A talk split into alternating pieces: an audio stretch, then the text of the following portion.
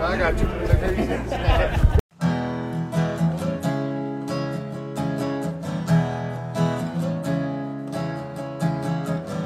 It's a long career to talk about. Come take our last ride and hear about every pay-per-view. We'll break it down from 1990 to the final farewell. There goes a hero, watch him as he goes.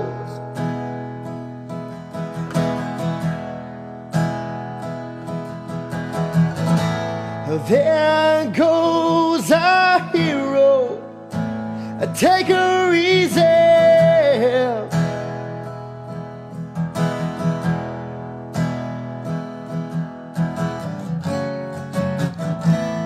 All right, creatures of the night, welcome to a special bonus edition of Talking Taker, the encyclopedic exploration, digging up the career of the greatest professional wrestling character of all time, The Undertaker.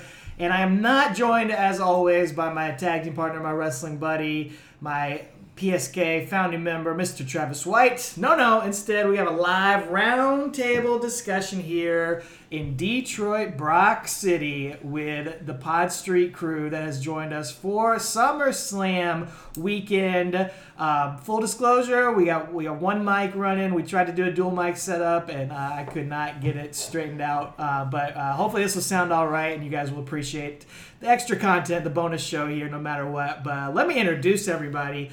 We got the full house here. To my right, man I met for the first time 36 some odd hours ago, but you have heard him many times on the show, at Pokey's little dog, Randall Turco. Hey, I'm glad to be here. Is this table for four? This is the official. Is this table for four? Table for four. Okay, cool. Episode. Glad to be here. Yeah. Table for four with a wing on the side. Yes.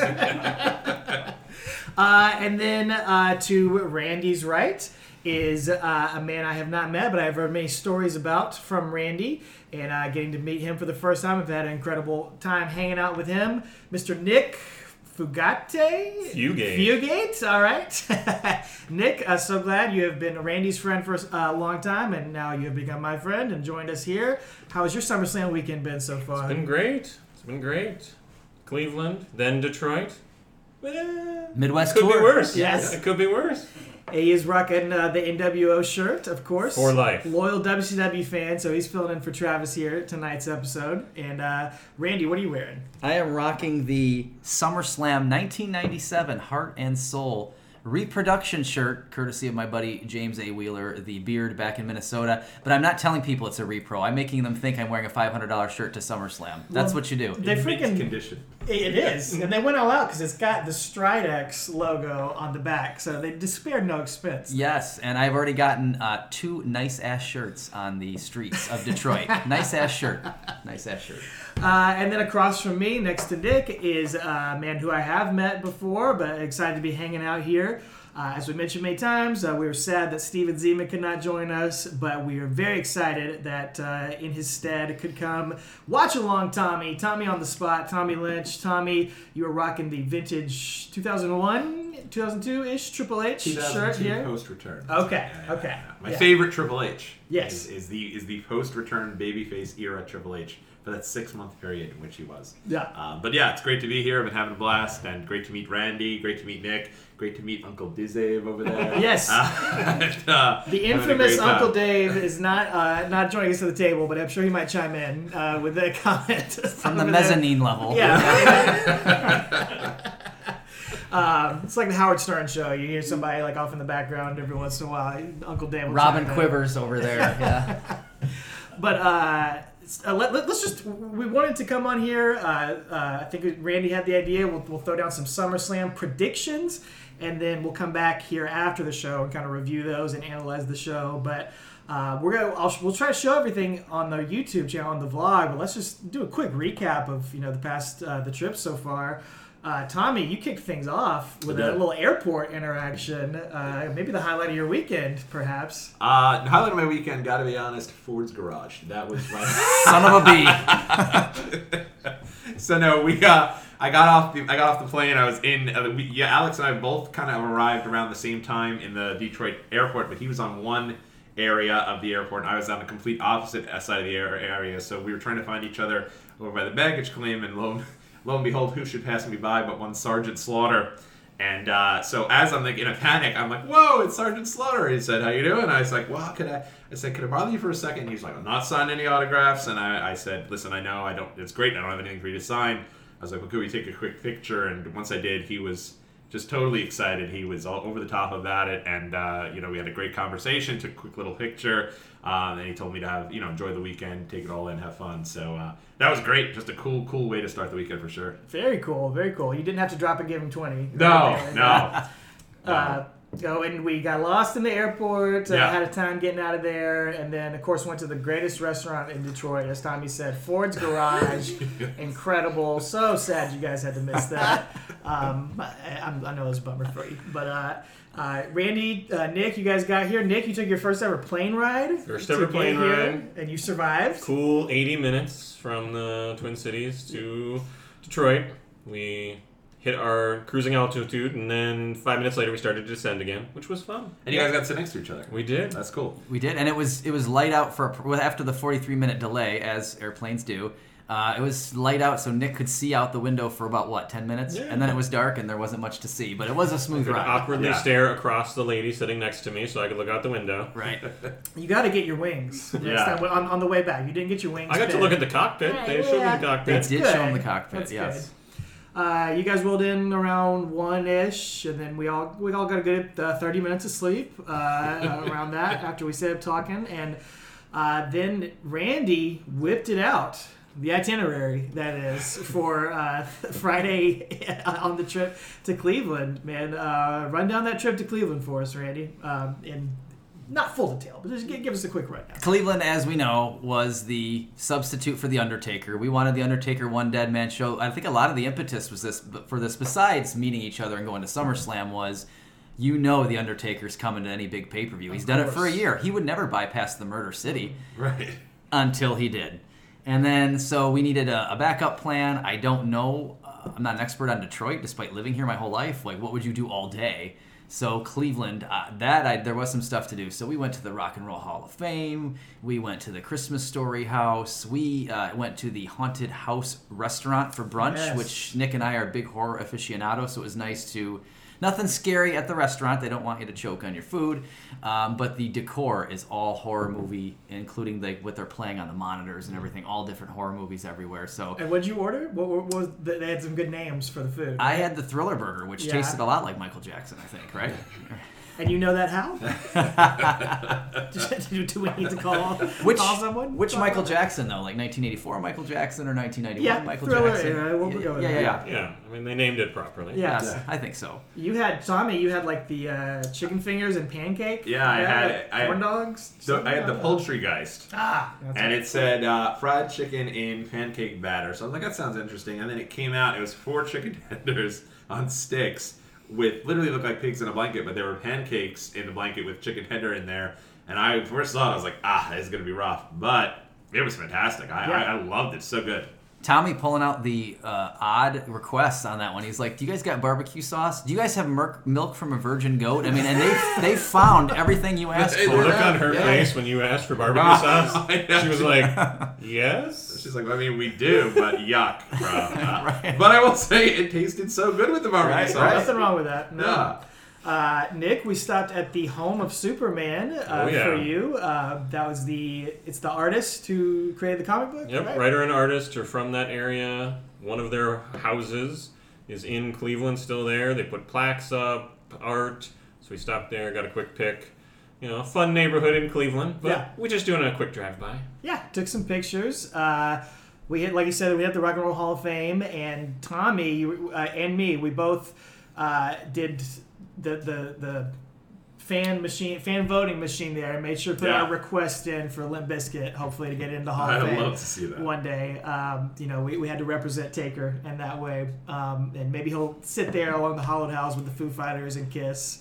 Although disappointing, didn't see a trace of Kiss in the Rock and Roll Hall of Fame. Right? I'm pretty sure the owners of the Rock and Roll Hall of Fame dislike Kiss, but they did thankfully give in to public pressure and at least let them get inducted, although no artifacts whatsoever.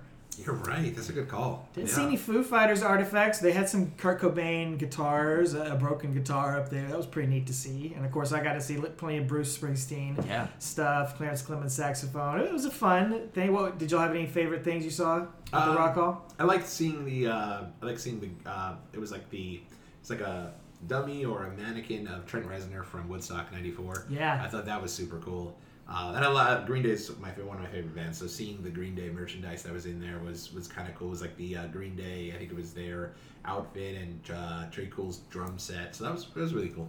Nick, any particular favorites? They had some good Prince memorabilia. Twin Cities represent, and they had some replacements, little Midwest area. So they had a replacements flyer from the 7th Street entry, which is at the front of First Ave, which is a famous venue in the Twin Cities. And I like Heart a lot. Nice rock band from the 70s. Cool, they had some good artifacts from Heart, and I really like Heart. So. Nice. We'd be remiss if we didn't mention the golf cart-sized hot dog that was somehow suspended from the ceiling. I'm sure it's from a video or something, but I couldn't find any. I don't know what was happening. Maybe it's the hot dog that flavored the water for Limp Bizkit. There you go. It's a spoiler of who's coming. What I thought maybe it was Steal My Sunshine? The girls Len? Len? No, not even. No, it's older band than that. I'm saying the wrong song, but there's a girl in a hot dog costume. Very famous song. And then the guy died. The band was like early 90s, right in that grunge era. I can't think of it. Yeah. But they might do some research. Yeah, you do girl in a hot dog video and it'll come right up for sure. It's going to ruin your Google searches for the rest of your life. Girl in a hot dog video. Maybe don't do that. While I'm doing that, of course, Tommy decided we hadn't walked enough yesterday, so he picked out a coffee shop a state away for us. What was this coffee shop? So it was my cousin had given me the tip that this coffee was really good, and it was at the 27 Club Coffee, and it's a coffee shop here in Cleveland that is was created and made by Cleveland's own Machine Gun Kelly, MGK. So we got to go there. I thought the inside was actually really cool. They had some really cool pieces there, really nice art piece. And Randy actually called out that it was probably, and correctly, named after all the past musicians who had passed away at the age of 27. And they had this great painting that was kind of done up like the Last Supper painting.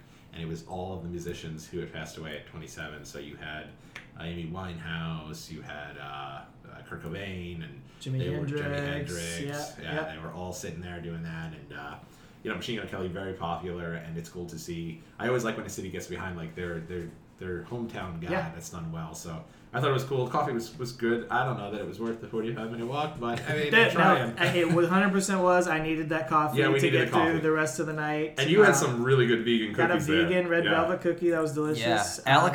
Alex's red velvet cookie was so thick. Like, I'm legitimately, he comes up to me with it, and I'm like, is that a bath bomb? Like, what is that? And he said, no, man, it's a cookie, It gave me the boost to get through the night. Vegan cookies were not always really good, but this one was perfect. Yeah. Really tasty. Spot on. Yeah. I do have a fact for you. The flying hot dog at the Rock and Roll Hall of Fame was a prop at the Phish 1997 New Year's Eve concert in Florida. So, don't know how that made it to the Rock and Roll Hall of Fame, but that's where it came from. Oh, very cool. And then the real impetus why we went to Cleveland was to go see Randy's Cleveland Guardians play the Chicago White Sox.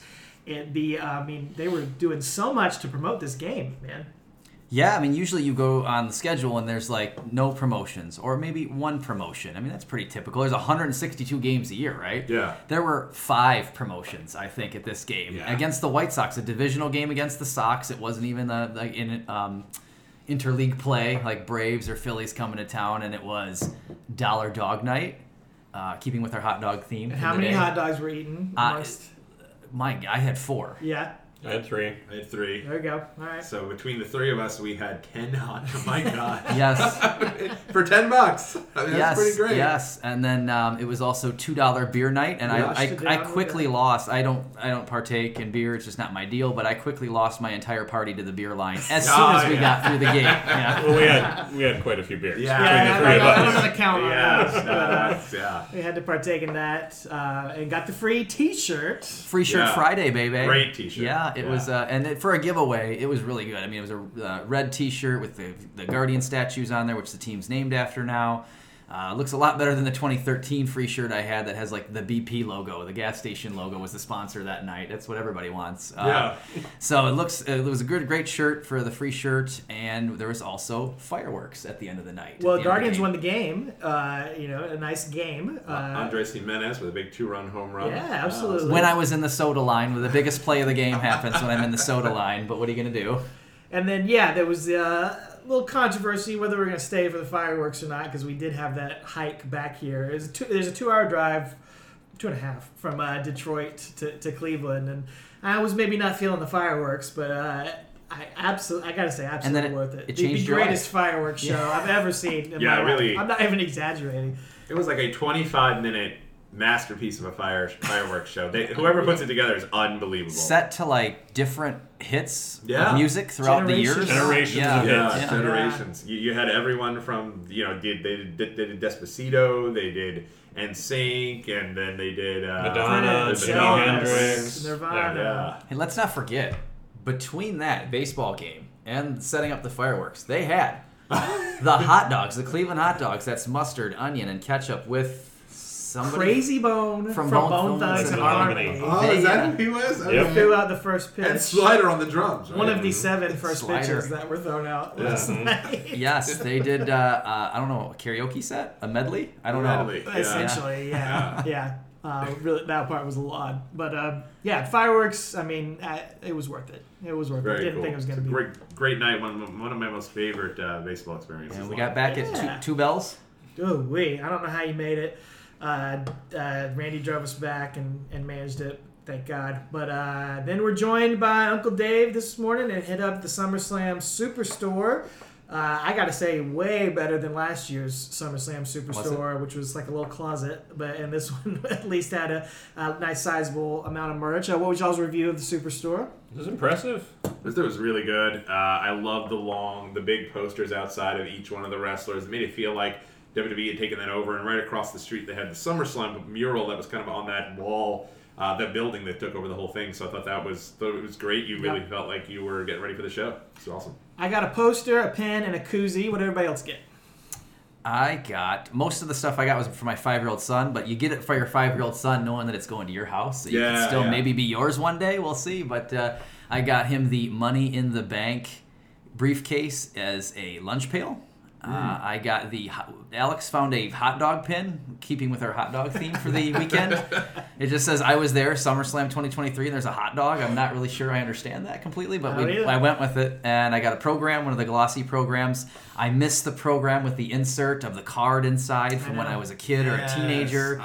But this is more like a yearbook, but my son loves those. He loves looking at the wrestlers and thumbing through that. So I got that. He's an extra small ute at this time, and I didn't find that, but Uncle Dave found the extra small, or just small, not extra small. Yeah. So close enough. It'll only go down to his knees, hopefully. You can wear it in high school. I found it's the SummerSlam I Was There shirt, which I bought for me too. I bought an adult size for me, but did you get the one with all them on the front? It was the poster, so it's just it's got half Jay's face and half Roman's face and SummerSlam on the back. I was there. And then I did get the chintzy $100 Detroit Lions mock-up of the SummerSlam 23 football jersey. Oh, that was okay. That is cool. Yeah.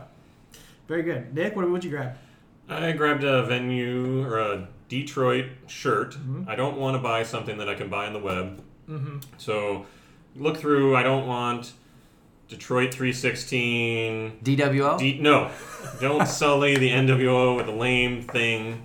So I'll just take a generic Ringer baseball white tee. I like non-black wrestling tees. Don't get me wrong. Rare. Love my NWO tee, but I'm so tired of black wrestling shirts. Mm-hmm. So nice white tee, Detroit on it. That worked for me. And I'll see if I can find something at the venue tonight. So. Yeah. Sure. Keep looking there. Yeah, I got the same shirt Randy did. I got the I was there with the SummerSlam poster kind of on the front of it. And then I got my annual SummerSlam photo frame, which I love. I think it's great and goes really nice with my collection. So we have to take a picture of all of us. Either we take a picture of all of us at SummerSlam, or I love the photo we took, honestly, with the wall behind us, too. I think that would look really nice. I was thinking shirtless in the front yard here. Yeah, that, you know, I think that might work well. But no, it's cool. And the only thing that was disappointing was they didn't really have anything for, I have a 3-year-old girl at home, and so they didn't have a lot of her favorite things. No Seth Rollins toys. My wife is looking forward to a Ronda Rousey Shayna shirt. They didn't have that. So I have to try to find something for them at the venue. Hopefully they'll have something. I actually like your idea of the program. I think my daughter might like kind of going through that, so maybe I'll try that as well. Yeah. Dave, what'd you snag? I got the Detroit Brock City. Yeah, Detroit Brock City. That's cool. It is one of the better wrestler plus city shirts. Yes. I'll give that one. And it did have a little teeny SummerSlam logo. It's not overpowering because I don't like that stuff on there, but it was nice that it said SummerSlam on there. Exactly. Yeah, it's not just the city. Yeah. And then, we got to mention, shout out to who got the buddies for us. Oh, yeah, Michael Witkowski, M-Dub. He ended up going to the Superstore yesterday while we were in Cleveland, and there were the Undertaker plush buddies. I think that they're going to, they haven't even which we've seen, yet. Me and you and Steven had seen some renders of, but there was never any info on release date or when these were supposed to be coming out. So it was surprising to see people posting that. Either we're getting an advance on it, or maybe this is it. Yeah. Who knows? If this is it, then it's like, don't take it out of that plastic. Yeah. You never know when you might want to, see how it does on the secondary web. I asked him, could you grab 3 or 2 or whatever you can grab, and then we will pay you tomorrow, because I can't guarantee it will be there by the time we get to the Superstore on Saturday. And thankfully, he did. There was one there. And there was... And it was in someone's arm when we got there. Yeah, and there was... But I could have taken supposed to be... We saw pictures of a Hogan and a Cody. Like, there were other ones for sale this weekend, but I didn't see a single one besides that one Undertaker. And the tires. They had the tires that say SummerSlam. Yeah, like, who wants that? Right. If I brought that home, my wife would be like, really? We needed a stuffed tire that said SummerSlam? Speaking of tires, I mean, Ford's Garage Restaurant. Oh, my God. The tire sinks. It's unbelievable. The best this trip can do for me is an A-, because I didn't get to Ford's Garage. We got Buddy's Pizza, though. Buddy's Pizza was A+. Fantastic. So, all right, so that brings us to here. We're going to let's run through the SummerSlam card. Like I said, what we want to do is we will go through the match card, and then we can all throw a prediction out or any surprises we want to guess on or think is going to be happening here tonight. Very excited. What's everybody just most excited for coming in for tonight? I think I'm just excited to experience SummerSlam, period, because that's another check off my Big Four checklist, which I haven't checked something off of that since Royal Rumble 09, so it's been a minute. Oh, dang. But also the obvious main event. The best thing in WWE for the last couple of years has been the Bloodline storyline. So to see it continue or end today... Is awesome to see Roman Reigns wrestle. He's an attraction. He's becoming an attraction like The Undertaker almost with his schedule. And then to see him wrestling Jey Uso. And I don't know that they would ever switch the belt or switch the title. We'll have to talk about that as we go. But I think that's the most appropriate ending if they were to choose that. So I'm anxious to see them wrestle today. And I hope they put on a banger, whoever wins. Yeah. Nick, what are you coming in most excited for? Definitely the main event. I think... Any way you cut it, the crowd will be hot, and that always helps. That's what'll drive it. They've had a lot of hot crowds recently, so getting a hot crowd, even if the predictable happens, the hot crowd will help. People buying on every false finish. So we got to live up to Puerto Rico, right? I don't think that's possible. That crowd was nuclear hot. That was crazy. And Tommy, for me, it's a couple things. Number one, the idea of being at Ford Field. I have been going on wrestling trips a lot, really since 2011, at least like outside of the New York area. And so one of the first ones I thought about doing was actually WrestleMania 23, which you went to, Randy. Yeah. Thinking back at that show with the great Saliva theme song that I loved, and Shawn Michaels, John Cena. Oh, so good. Undertaker, Batista, that was a great, great show. So being able to now be there at Ford Field, didn't get to go to Mania 23, but being able to be there, I'm stoked for that. I'm excited, honestly, for the Battle Royal. I think they threw that out there. I'm really pumped to be able to see LA Knight there. I know everybody going to be chanting LA Knight, and I'm ready for it. It'll be fun. So I can't wait to be there. I'm happy to be there with all of you guys as well. Absolutely, yeah. The Battle Royal, I'm a sucker for a good Battle Royal. I think that'll be good. I think the women are going to show off tonight and be very entertaining. But Brock and Cody is probably my most anticipated match. Seeing Brock wrestle is always exciting. And I haven't seen Cody since that AEW show I went to a few years ago. So he wasn't at SummerSlam last year. So it'll be exciting to see him here in that match tonight. So let's talk about the card. I don't know if this is the official order or anything. I'm just getting this off the Observer website. But the Battle Royal, the Slim Jim Battle Royal. Oh, we should have gotten them Slim Jims. They might be giving them away. They might be. As of last night, it's supposed to be a 25-person Battle Royal. But right now they've announced LA Knight, obviously, Santos Escobar, Butch of the Brutes, Throwing Brutes, Ridge Holland, Grayson Waller, The Miz, AJ Styles, Karrion Kross, Luke Gallows, Carl Anderson, Sheamus, Shinsuke, Ciampa, Gable, Otis, and Matt Riddle. So that's 9 more spots. Yeah, I'm sure. Wouldn't be surprised to see a few surprises there. I mean, the obvious choice would be LA Knight. Who do y'all think is going to take it? Do they go the obvious route, or are they going to try to swerve us again? Well, we know Sergeant Slaughter's in town, right? We know. That's true. Maybe one more run for the Sarge. He had a great run in the gimmick battle while. Yeah. Iron Sheik won't be there to stop him from winning this one. I wouldn't be mad at LA Knight winning, but I wonder if Grayson Waller is going to get. That's a good call. Yeah, I like that. Is going to get. I mean, because they like to. I think it's going to be certainly a mix of heels and faces winning, and it seems like for whatever reason they keep holding off on LA Knight. I don't know why. So I wonder if they'll hand it off to Grayson Waller and get everybody kind of angry just to pay us off later with something, another good finish in another match. Gotta go with LA Knight. Yeah, I wouldn't be mad at that. I'm gonna go with a little outside the box pick, just because LA Knight won last night on SmackDown, looked so strong, so that typically means WWE's going with a different direction. Just had a big NXT show, and conspicuous by his absence was Braun Breaker. Ooh, so I'm thinking Braun Breaker debuts and wins that Battle Royal. I do also think it might be a surprise, especially with how strong they pushed LA Knight last night. Don't know about Braun Breaker. I don't have a good surprise prediction. I don't think it'll be Bray Wyatt, but I don't think it'll be Braun Breaker either. I don't know who it'll be. I'm just going to say I think it'll be someone we haven't heard on the card. That's my prediction for the Battle Royal. Just know if it's The Undertaker, I'm going to need new pants. If Undertaker makes an appearance at this show with this group here, I'll just clap. I'll be so happy for you guys if that happens. All right, we got the Women's Championship triple threat between Charlotte, Bianca Belair, and the champion Asuka. Now, Tommy, I know your daughter is glad she's not here because she does not want to see Asuka live and in person again. Is she afraid of Asuka, or does she just dislike Asuka? Petrified of Asuka. Gotcha. Asuka showed up at the Rumble with the big mask and then the painted face, and she was like, woo, right out of the room. But yeah, I think this one, I think this will be a great match. I'm excited for it. I do think that Charlotte Flair gets the win here, and then that causes Bianca Belair to snap and continue kind of her more aggressive heel side. And who knows, maybe she ends up jumping in that group with Bobby Lashley and the Street Profits. Ooh, okay. I like that. Anyone else? I'm afraid that Tommy is correct with Charlotte, because it's Charlotte. I would like Asuka to win. She feels like a third wheel in her own feud. This has been a not great run. She's not been doing much, but I'd like her to win, and then to spin off Belair and Charlotte into their own feud with the more aggressive Belair, and have them be able to do something not with the title, and have Asuka take on other comers, push a couple people, keep on teasing Iyo Sky. That's a good program, but I'm afraid that Charlotte will win. Yeah.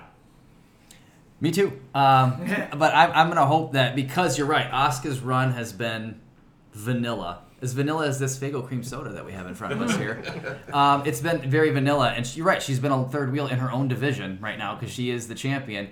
What crown jewel to hopefully give this reign a little luster than to beat Bianca, or as my 5-year-old son can't say Bianca, so he calls her Bonky. to beat Bonky and Charlotte in a triple threat and retain at SummerSlam will hopefully put a little bit of luster on that reign. And then you're right, Charlotte has had the belt. I mean, is she going to break Ric Flair's record? At some point. Probably at some point. I mean, she's young enough. Give her some more time. Yeah. She doesn't need to break it now. She can go off with Bonky, and they can have their own feud. And then I do like Bianca snapping because she shouldn't have even lost this belt in the first place. That's a great angle, and they should keep going with that. So I'm definitely thinking Asuka retains.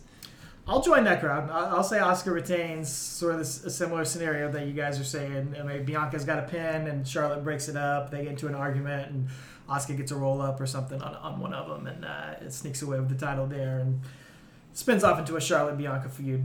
We got Gunther against Drew McIntyre defending the Intercontinental Championship. Now, has Gunther set the record, or is he coming close on it? I haven't said it yet. Okay. It's coming close. So, obviously, that's the big story there. Can he break the Honky Tonk Man's record? Will he retain it tonight, or will Drew McIntyre end that hope for the record-breaking title reign? I think we had talked about in the car yesterday. Long ride to Cleveland. Plenty of time to talk. We had talked about, is this going to be... You like to give every big pay-per-view, every city that's hosting a pay-per-view, a title change. Like, we saw that. That was ours. Is it going to be a world title change, or is this going to be the title change as we saw Gunther's reign as Intercontinental Champion end at the hand of Drew McIntyre, and then he goes up to, obviously, a more main event picture? Some people have him winning the Rumble in January. And maybe he's got to start gearing up for that. Yeah. No. Gunther wins. They want this record. They want to get... Stop talking about Honky Tonk Man. They're get so someone newer in there. I like Gunther, this prestigious belt, Well, my hope is that the Honky Tonk Man comes out of the crowd tonight and hits Gunther with the title to prevent him from keeping that record, helps Drew McIntyre win. That would pop me more than anything. So that's my official prediction for tonight. He may not even be part of the show officially. He may actually just be in the crowd as a fan and run out for a shoot and attack Gunther. A lot of people might be tired of Honky Tonk Man. I can't get enough Honky Tonk Man. So I would be disappointed. I don't like all these old time-honored records just all being broken here. So I'd like to see Drew get the win here. I think Lord knows he needs a big win after he, lost at Clash of the Castle, then hopped on the mic for Open MC Night and started singing tunes. So I'd love to see Drew get a win, and I don't know if Drew returns to WWE if it was just to lose to Gunther. I think he probably was promised something, so I'm hoping that what he was promised was winning this Intercontinental belt. Sidebar, is the Honky Tonk Man still cool, cocky, and bad? Absolutely. I think so. Yeah. I think he's cool, cocky, and bad. Bad. Okay. That Drew McIntyre Clash of the Castle, we were talking yesterday, it's very similar to Lex Luger here 30 years ago in Detroit. Getting the count-out win over Yokozuna and then having the balloons and confetti coming out. He got the Rocky finish. He didn't win the belt, but he won at life, Alex. World Heavyweight Champion Seth Rollins defends against Finn Balor. Of the Judgment Day. A lot of drama there with Damian Priest, of course. I'm sure Dominic and Rhea will all be involved. Will this be the title change for the night? I don't think so. No? I don't think so. You think Seth retains? I feel like Seth just won it. And I mean, maybe that is the reason that they'll switch it, because it feels like we're in the business of long, huge, arduous title reigns, and he just got that title, that new title. And that's why I think they will change it, because it's a new title, and they want to establish, the lineage a little bit. Got a hot shot. I'm kind of surprised they haven't done it yet. So you got to add a few title reigns there, and why bring in a second title? We brought in a second title or a third title, really, because Roman is never losing, so we don't need to have two champions who never lose either. And then, of course, Finn lost last month, and then we were just talking in the car a minute ago, why is he getting a rematch? He lost clean. He didn't lose the title. He shouldn't have a rematch clause, but he's getting one anyway. Seems like, to me, the only reason to do that would be to give him the title and then maybe have some tension between him and Priest. What do you guys think? Yeah, I completely agree. I was surprised Finn Balor got another match here. I really did not expect him to after pretty much losing clean last time around. So I feel like if you have this match, it's got to be to give him the title. At least I sure hope so.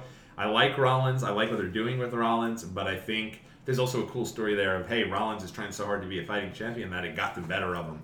And now here he is, and he loses the belt. I think it would really kind of bring Finn up, and I love the idea of now Finn being the champion and kind of waiting in the wings is Damian Priest. Is he going to turn on Finn? Is he going to go after maybe Roman's title? And I'm sure Finn's going to be pushing him to do that. But I think that adds a lot of excitement to it. And I think Finn Balor wins the belt tonight. I do not. Rollins will retain. All right. Finn will he'll put on a good show. And then in the end, the Judgment Day, maybe Priest looks like he's going to cash in, just like on Raw. Rollins takes advantage of the situation. Finn's upset, screaming, gets a curb stomp, loses. Or maybe just a roll-up. Who knows? Yeah. Any chance we see the Demon tonight? You know, does he need to bring the Demon out to get the win because he couldn't win last month? No. He's got a lot of history with the Demon at SummerSlam. Did it at 2016. That's how he won in 2016. I could see that. Demon. That could be cool. Yeah. Let me tell you what's almost seen it since Mania. What's almost as demon-like is that picture on your computer screen right now. Is during their contract signing, Seth Rollins has his feet up on the desk and he's got shoes on with no socks. And as a guy who wore shoes with very low socks yesterday and has a Kurt Schilling now-sized blister on my ankle and heel. He does have socks. He's got socks on. He's got the no-show. That's what I was wearing yesterday, and I can show you my heel right now. We walked so much, I feel horrible. I got 20,000 steps. You know what? Most of that blister, I think, formed on the way to the MGK coffee house. I just feel... All right, Tommy, I know you're very excited about this, and especially your wife is. Shayna Baszler and Ronda Rousey, no title, but this is an MMA rules match, which I believe they explained is submissions or knockouts. So no pinfall, submissions or knockouts. Or, interesting. Why is your wife so excited about that, and who do you think is going to win this one? Tommy? Yeah, so, I mean, we loved Ronda when she was in UFC. We went to every single one of her fights. We'd go out to watch, and we just loved it. And I loved the idea. Sometimes you sit through a 6-hour show, and Ronda was the main event, and then Ronda's match would be 20 seconds.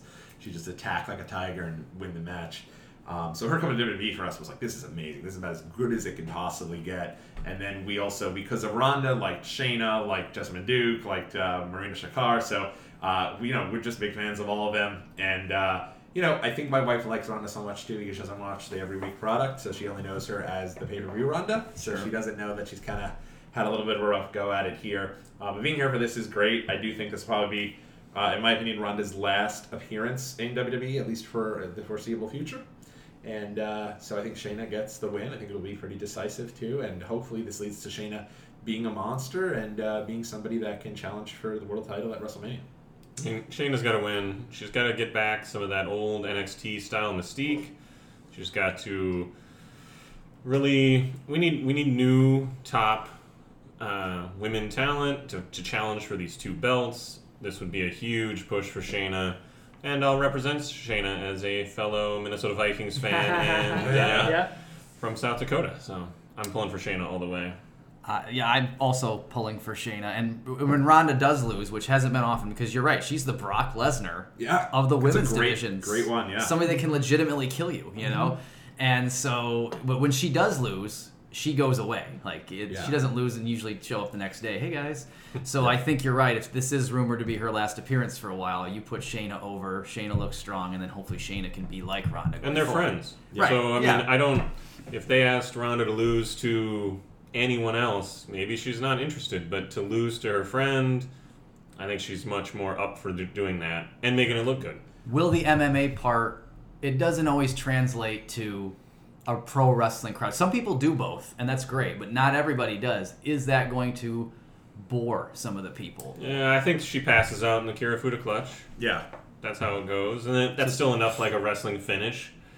But no tap, I think she'll... Well, maybe a tap, but she could do the pass out to keep some strength there. Yeah, I can see that. Yeah, I think it'll be something like that to protect Ronda a little bit. But yeah, it does seem like Ronda might be wrapping up a little bit, and this is a way for her to put over her best friend on the way out, give her that big win. And certainly, we know that they've been wanting to do a match like this for a long time. Yeah. And, they've been wanting to have this chance to show off. And I do think...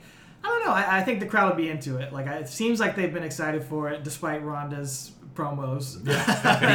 The idea of seeing these two legit badasses be able to go at it in the ring does seem a little bit exciting. So, the Linda McMahon School of Broadcasting. Yeah, Ronda Rousey, Rhodes Scholar. Okay, 3 more matches left. We got the Mainstream star Logan Paul going up against Ricochet. Randy, what do you think about this one? This is, I mean, based on, was it their interaction, was that at the Royal Rumble where they flew from either side of the ring and they collided in the middle? Like it was a comic book. Yeah, it was. And I think that was the impetus for this match. And that's so funny because the end of Rumble 07, Shawn and Taker, I think the WWE realized, oh, that was a great final too. We got something here. And that brought about WrestleMania 25, I think. And so similar here, that moment was so good. Mm-hmm. I think that brought about, you guys want to do a match at SummerSlam? You know, I think they both were going to be into it. I think it's going to be high-flying, amazingly entertaining. And I think Logan Paul does get his win here because he's taking some L's. And you got to give him some credit because typically if a big celebrity guy's coming in semi-regularly, not a one-off, I mean, he's not going to come in to lose. And he's taking some L's. So I think he gets the win here, and Ricochet's happy to be part of the big show. Yeah, I mean, that's... Total concur. I think Paul needs that L, or he needs that win. Ricochet, he takes a lot of L's, so what's the matter for him? But this has got to be, Paul's got to get that, and who knows where he goes from here, but he'll look good here. Yeah, this is the one-year anniversary of Logan Paul's last win in WWE at SummerSlam 2022, so I completely agree. It's a must. I think he's got to get the big win here, and I think this being a part of SummerSlam in a one-on-one match for Ricochet at such a high-profile match against Logan Paul is a win for him, so I don't think he needs to actually win. You can take the over or under of 3 holy bleep chance in this match for something that they do. Oh, I think the over for sure, Over. I'll pound over. Yeah. I'm excited for it, man. I know, Nick, you're saying... I'll be a bathroom break. I cannot stand Paul. I think... don't care for him as a person, but in-ring personality, man, I've loved every single one of his matches, and I'm excited to see what he does. I think he's, incredibly talented and just a natural. He has no business being as good as he is. Like, I remember growing up as a kid and, Lawrence Taylor did a yeoman's job at WrestleMania 11. Yeah. It is nowhere even close to what Logan Paul is doing, or Bad Bunny is doing. It is crazy what they can do. I thought Kevin Green in WCW was the gold standard. Yeah. It was for a long time. Yeah. Rodman for sure. Yeah. All right, match I am hyped for. Probably my most hyped match, like I said. Cody Rhodes and Brock Lesnar, number 3 of their trilogy. Does Cody finish the story here? This is the story? I don't know. What is the story? There's a story to this? Hey, finally finish the story. I think the story is I don't know what the story is. Why did he attack him? Brock? That's not a story. Come on. Cody's going to win.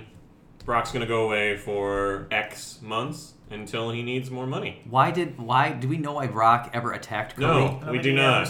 Why? They made a joke of it recently. Yeah. They're never going to tell you. Other than he can't challenge Roman Reigns for the title as long as Roman is champion. So maybe it was you didn't win the belt off of Roman, so I can challenge for the belt, so I'm angry at you. But I'm inventing that. I don't know. Yeah. We all know. Right. Don't worry about it. They're not worrying about it. Yeah, I think Cody's got to get the win here. It's got to be big. It's got to be decisive. Brock's probably not going to be back the rest of the year unless he comes back for the Saudi show.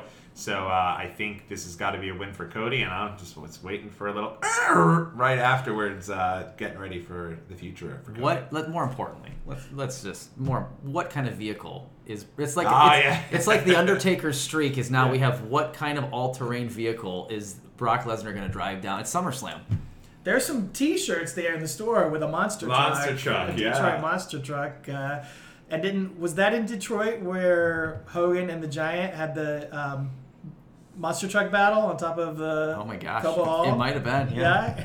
So maybe it'll be a throwback. Or when Austin ran over the rocks cars with it. So. Mm-hmm. What would be the most random farm equipment Brock Lesnar could drive out on? Last year was the tractor. Yeah, the tractor last year. Tractor in Nashville because he's Cowboy Brock. Yeah. Will it be something Ford related? I mean, Cena Ford, came out in the Mustang. You know, I could heavy duty F-350. Something big time Ford. Ford's got a new car coming out. They want to promote it, so they're going to send Brock out in that. I could definitely see something. He drives a Mustang from Ford's Garage restaurant to the ring, and then he there's a ramp there with and the burger with the stamp on the top. And then he jumps the ring like Evel Knievel. That's what's going to happen. Brock's going to drive out in an electric Mustang, and then he's just going to pick it up over his head and assault Cody Rhodes. There you go. All right, the main event, the Tribal Council match, or Tribal Combat match, excuse me. Roman Reigns and Jey Uso here. Do we know? I think we were talking. Is the family banned from ringside, or have they stopped bringing that up? They mentioned it once. Yes, they mentioned it once, and then they never talked about it again. Okay, yeah. Maybe they. So that makes you feel like there's no Jimmy. Well, he's dead anyway. He's hurt. You know, he's out of play here. Yeah. So Jimmy's out. He's got to be back. No Kishi. In some fashion tonight. Jimmy has to be involved, so Sami Zayn's bored. Is he not family? Maybe he can come down. You know what I mean? See that? Not doing anything tonight. Right. Who would be able to come down to?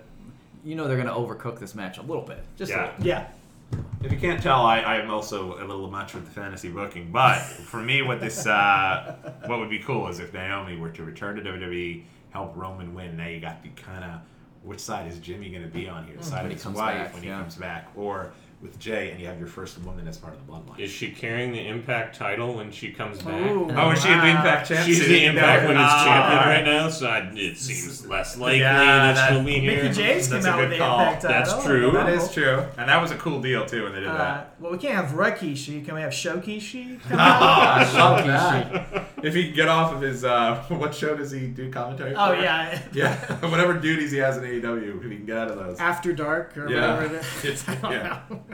All right, is everybody saying? I know a lot of y'all have been saying you think it might be Jay. Are you actually going to go on record and say no? I see a title change. Roman Reigns will win. I think. I hope that we were talking about in the car the other day about making stars and going in different directions and actually do it. Yeah. Like, don't just lead us to Sammy might be a star. Just kidding. Right. Like, just then do it. Like, go with the weird scenario. Go with it. Let it play out. See what happens. And I would love if Jey Uso 3 years ago was main eventing pay-per-views against Roman and lost, and he had to fall in line. That was the rules. Yeah. And then they had this huge bloodline run, and Jay always remembered how he was mistreated 3 years ago.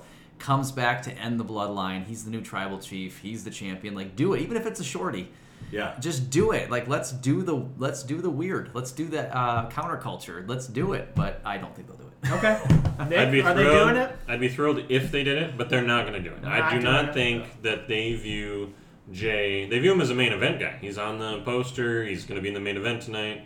But I don't think they view him as the top guy. You're the top guy. If you beat Roman Reigns, you're not just the top guy. You're not Seth Rollins. You're the top guy. You're on the Tonight Show. You got the belt. Yeah. I think Roman holds it until Mania. Yeah. Mm-hmm. All right. Again, Tommy.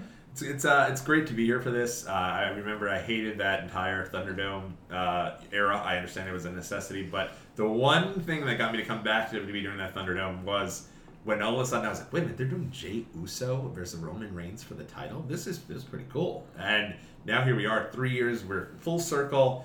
I have predicted that Drew was going to be the guy. I predicted Sammy was going to be the guy. I predicted Cody was going to be the guy. You fall for it every time. I fall for it every time. I thought Matt Riddle had a shot to be the guy.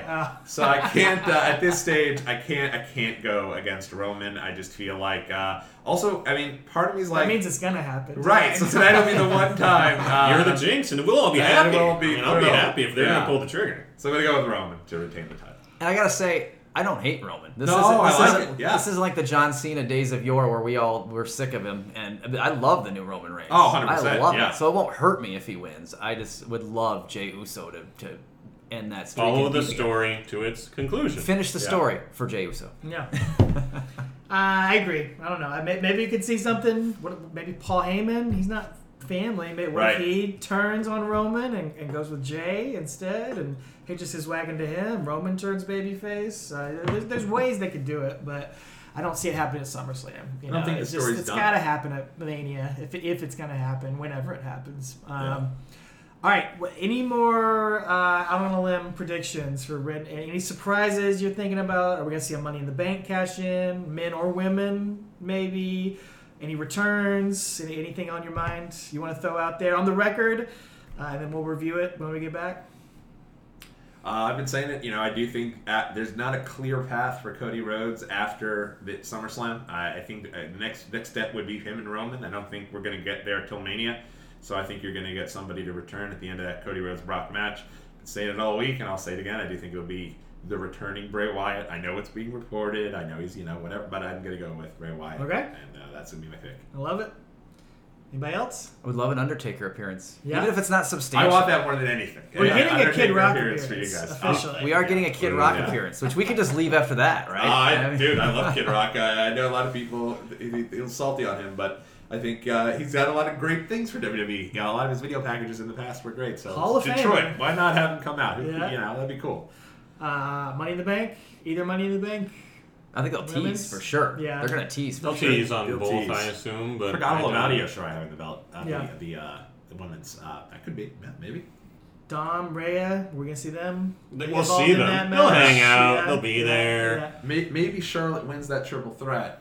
Bianca gets so mad, goes crazy, lays her out, and then boom, Iyo Sky comes, cashes in. That's a good way to get the boo yay. You got a reaction. You got a lot of matches on this card. I just think it's a shame that Rhea or Dom don't have a match. Agreed. Yeah, he has the most heat in the company, bar none. They carry Raw, and she is so over. Although she gets heat when she's with Dom, they're such a good combination. But whether it was together as a mixed tag or something, to not have them on the card, I think that was, if there's a thing that I think is missing, that's they should have been on the card. Yeah. I will go, if we need an opponent for Cody, I'll throw out Randy Orton. Oh, that'd be really cool. I haven't seen Randy Orton in a long time. Man, forget about my Bray Wyatt. I like your idea better. I don't know. That'd be cool. Know. Something exciting could be. All right. Dave, you got anything? No. I hope Ray shows up. Yeah. What match are you most excited for? What match? I don't know. That'd be interesting. I'd like to see him interfering with Cody and Brock. Okay. Cody and Brock. He bought the Detroit Brock City shirt. Yeah. That's right. You know. All right, gentlemen, it's been a pleasure. We've had a blast. I can't wait to close it out with the show tonight. I'm sure we will come back here and talk about what idiots we are, about the obvious things that we missed and how wrong we were. But hopefully we talk about how much fun we had. So we will try to do that. I'm sure we'll be buzzing tonight, so we'll probably do it tonight. If not, we'll do it in the morning, and you guys can laugh at us. If you've already watched the show, you can laugh at our predictions and hear us recap those here. But until then, take her easy. All right, we are back here, and I think we're all feeling like we went through a tribal combat match last night after the past 3 days of maybe 8 or 9 hours sleep over the past 3 days, it seems like. But, we survived it. SummerSlam 2023 is in the books. We made it there. Waited outside the arena for, I don't know, we got in like 45 minutes. It looked scary when we got there and saw the line across.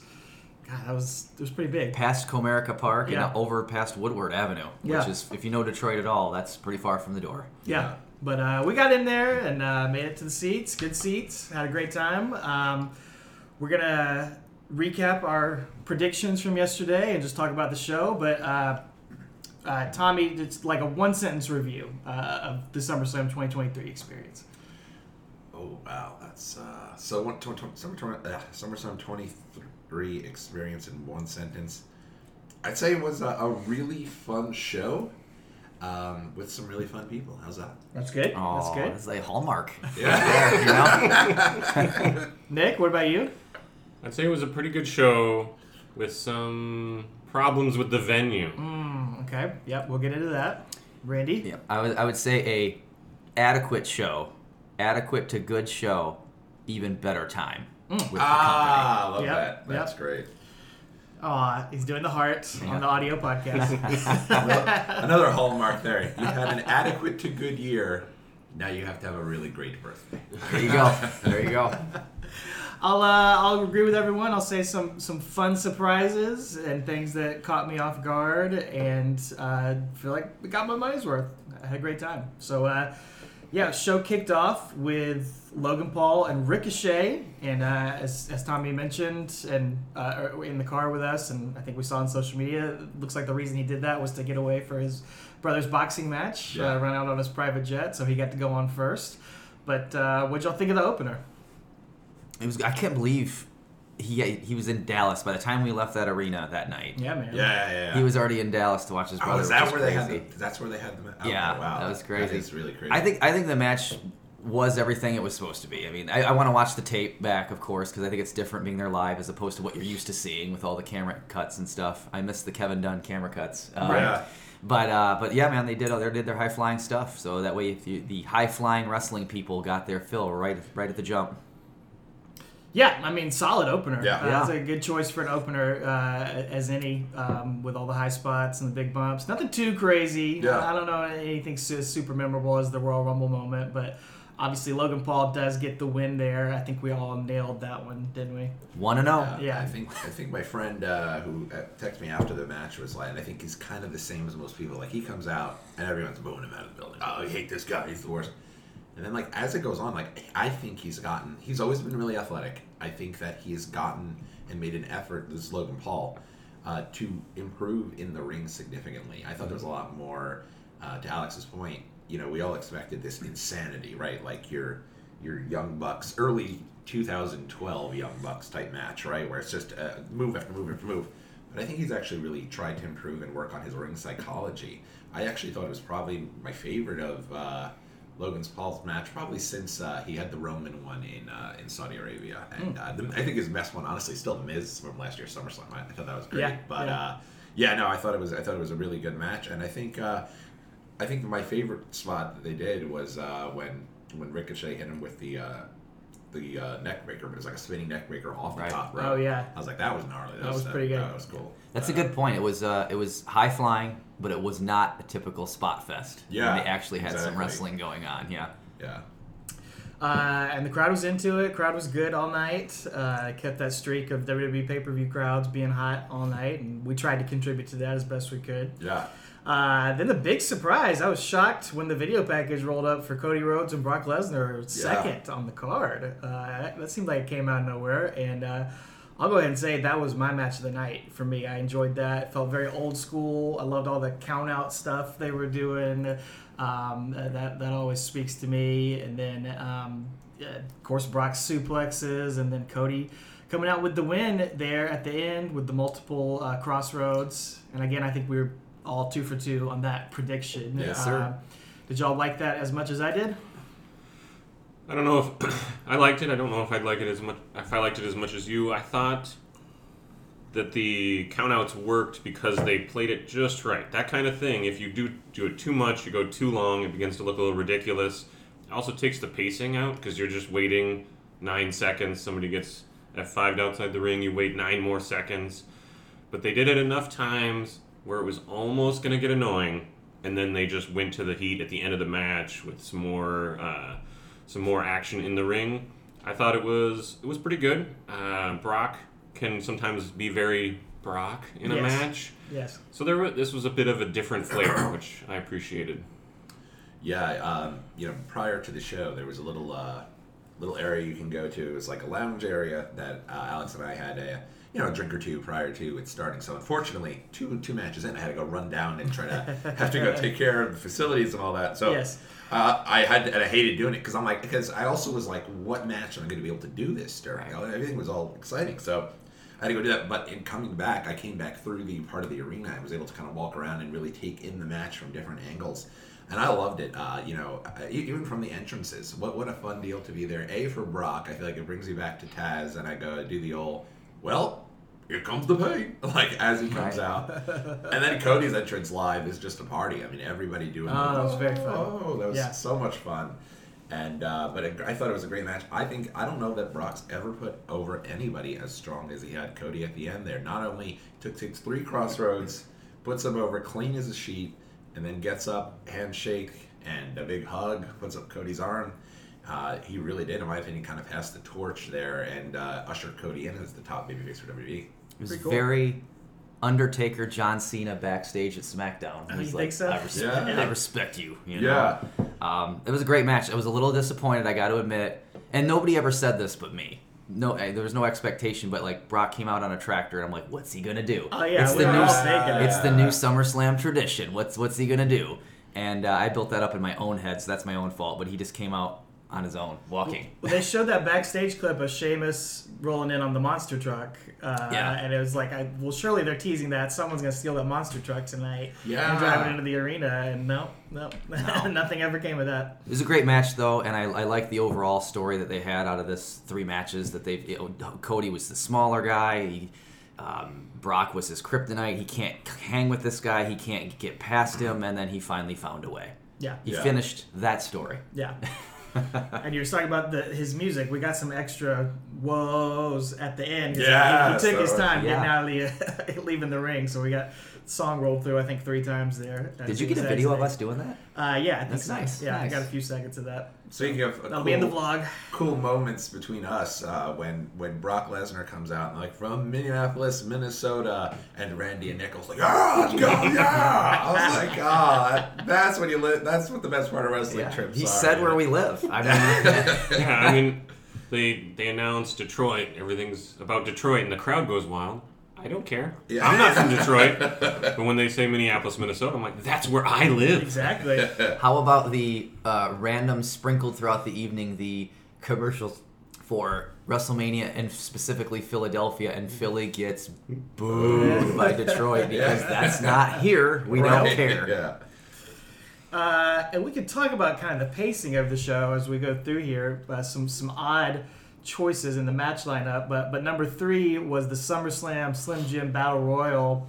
Of course, everybody gets the jobber entrance to the Steppenwolf song, except for AJ got his music. Miz, LA Knight, and then the big surprise, of course, sent the roof off of Ford Field was the massive Omos coming out and making his return into that match. And I mean, I was honestly shocked anyone was able to throw Omos over the top. Oh, yeah. He's so big. He's so big. I don't know. I don't understand how that could happen. But Nick and I talked about this with the Royal Rumble all those years we were in college, and every year it was like, how are they going to get the Big Show out? And I'm like, I don't know, man, but they do it yearly. Yeah, probably the same way they did last year. Right. Yeah, exactly. Yeah. But was it LA Knight did like, was it with him or with Bronson Reed, where he kind of did the Chris Benoit show elimination. That was pretty good. Obviously LA Knight gets the win. I think we're all hoping for that and predicting that, and certainly the crowd responded as you would have hoped them to. A little sad he didn't get on the mic after the match. I thought that was a missed opportunity. I mean, obviously. I also felt bad for Sheamus. Didn't get it. He was the second to last guy, right? He's the one fighting at the end. Yeah. Maybe they'll do a feud. I don't know. But he doesn't get music? Yeah. Yeah, he definitely should. I thought he wasn't in the match. Like, the Miz gets me. Miz is semi-local, but you don't give Sheamus music? Yeah. United States champion Austin Theory gets the jobber. Right. Yes. Like, okay. Yeah. The jobber entrance things, that is rough. And Nakamura is pretty much known for his entrance, too. Mm-hmm. So when I heard Shinsuke Nakamura, I was like, wow, they're not doing any solo entrances. Because they the Miz's music hits. Yeah. You're like, what? People. Yeah, because he's won something recently that I didn't be worried about. I think it shows the respect that WWE has for Miz. They always kind of put him in profile spots. And what I thought was interesting was once LA Knight came out, I was like, oh, he's the end, right? Because he's the biggest pop. And then AJ's music hit, and they gave him pyro and a big old entrance. Yeah. So, but no, I thought it was a lot of fun. I love Battle Royals. But yeah, when Omos came out, I was like, oh my God. I think I even tweeted, I was like, this is going to be a vehicle to push Omos. Like, are they this out of touch? But I did think it was apropos that finally the guy that everyone wants to be pushed gets one over on Sheamus in the end. They waited 12 years, but finally they got over on Sheamus. No surprises. I was definitely disappointed. Yeah, why not throw one or two guys? Mm-hmm. A legend or something, or an NXT guy. Road Dogg is a backstage guy. Throw him out. You can do anything, man. But still fun. Great way to get LA Knight in there, and he gets the Slim Jim commercial later in the night. Yeah, with Bianca Belair. That was a fun little Easter egg. I wish we would have known, and maybe it was in commentary and we missed it. But what was it for? Do you get something like that? No. Even you get a box of Slim Jims. You get the golden Slim Jim. Even the Andre the Giant Battle Royal has that trophy. I mean, give us something. They should have rained down Slim Jims from the top of the arena. Like confetti, everybody. I think it's interesting to note. LA Knight easily the most over. Number 2, Chad Gable. I'm glad you brought that up. Yeah, people were doing the shoosh outside before getting into the arena. It was like he's getting they're onto something with him. Audible boos when he got eliminated. Yeah. He got his spots in too. Yeah. He was getting some big pops for his suplexes. Yeah. All right. I think probably the most I don't know, disappointing, or we have some complaints certainly about this one. Up next was the first women's match of the night, Ronda Rousey and Shayna Baszler in the MMA rules match. This would be a good point, I think, to share some frustrations with the arena and the video screen and everything, because I think it certainly impeded on everybody's enjoyment of the match. Nick? Yes. we'll let Nick lead off here. Although we all feel this way. I think you voice the complaints. What I'll say is that I want to watch it back on Peacock and see, you know, this is an MMA-style match. From what I understand, reading briefly about it later and seeing people on Twitter. X. Stop it. There are... people are doing reversals and counters, and...